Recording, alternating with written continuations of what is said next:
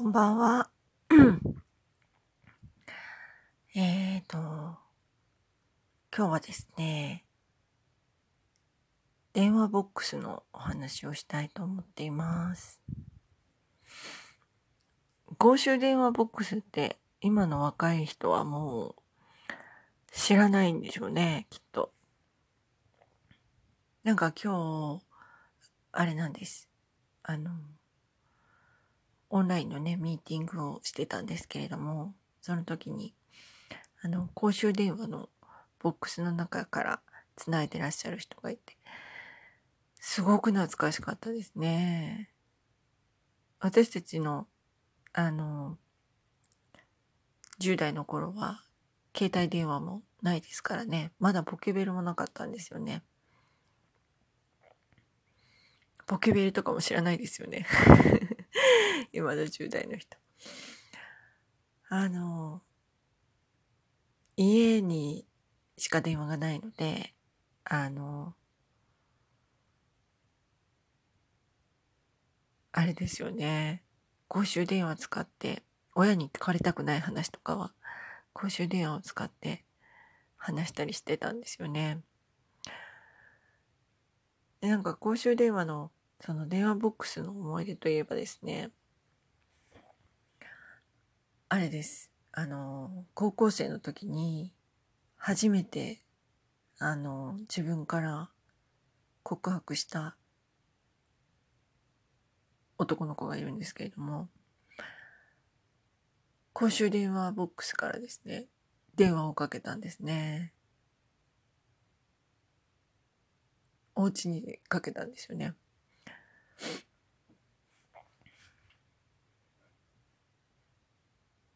懐かしいな、なんかすごく懐かしいですね。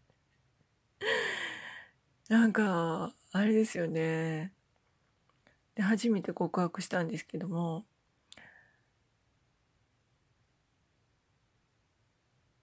まあなんか振られたんですよね。それでその公衆電話ボックスでひとしきり泣いて、それで出たっていうその思い出がですね、湧いて出てきまして、でも今思えばすごいなんていうかいい思い出ですよね。うん、甘酸っぱい胸キュンな思い出っていうか、まあもうすごく遠い昔みたいな感じでもありますけど、すごい爽やかな人でしたね、その人。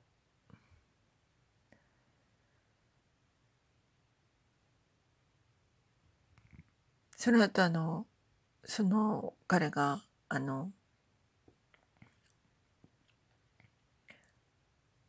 んだろう、学年でも可愛くて人気のあった女の子と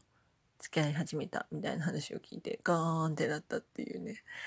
なんかそういういろいろありましたね。でもなんか電話ボックスから電話するってすごいですよね。うん。テレフォンカードとか使ってね。今うちの子供は公衆電話から電話をかけるとかできないでしょうね。ちょっとなんかかけ方を教えておかないと分からなくなりそうだなっていう感じですね。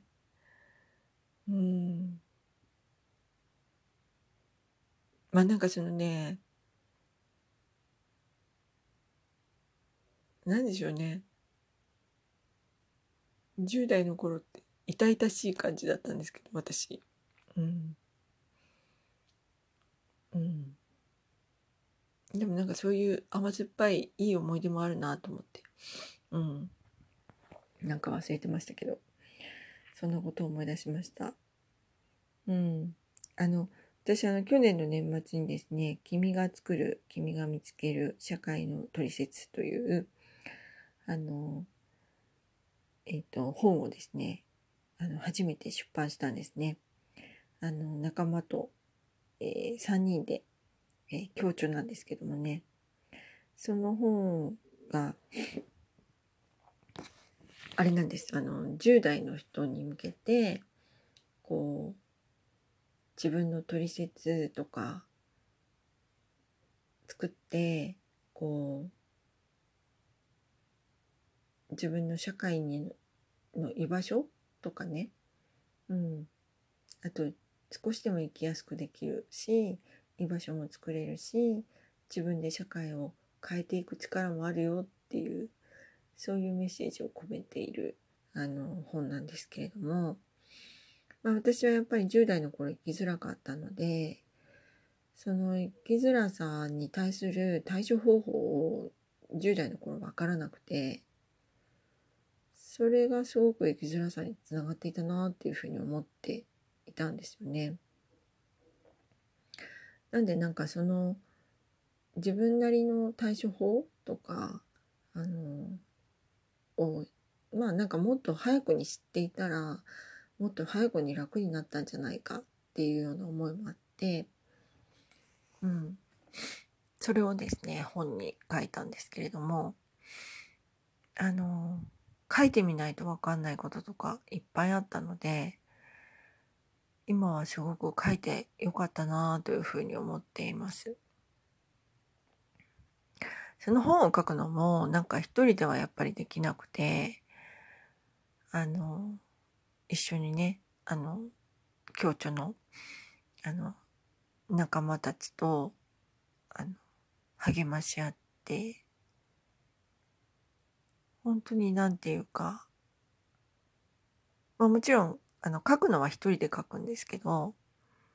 うん、でも一緒に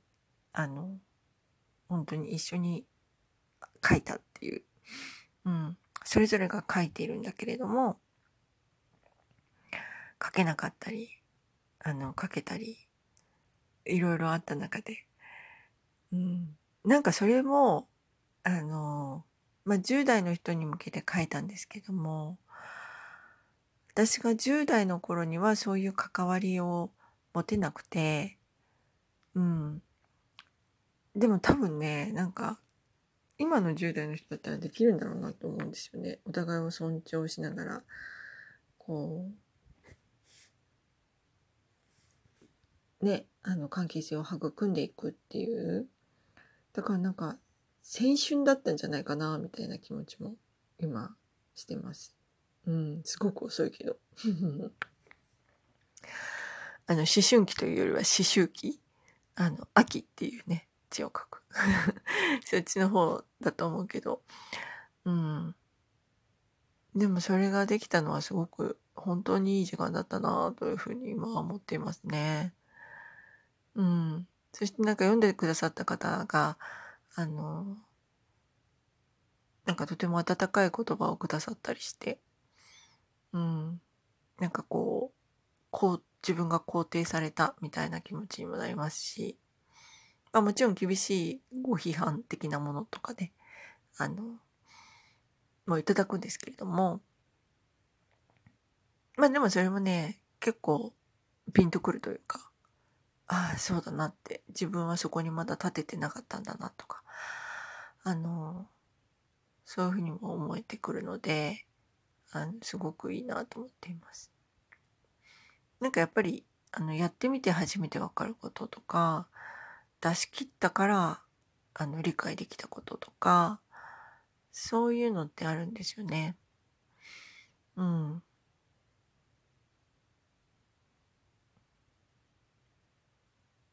というわけで今日は青春のお話でした。はい。